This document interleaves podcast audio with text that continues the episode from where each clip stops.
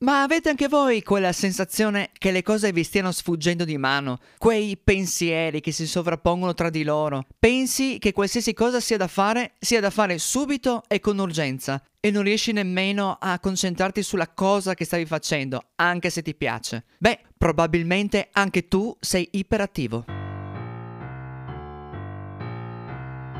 Io sono Daniele, sono iperattivo, cioè soffro di ADHD. Che cos'è? Vuoi approfondire di più l'argomento? Allora ascolta il mio diario settimanale. Ti racconterò la mia esperienza, i miei esercizi e perché no, ti racconterò anche delle mie passioni. Allora, a presto, ciao!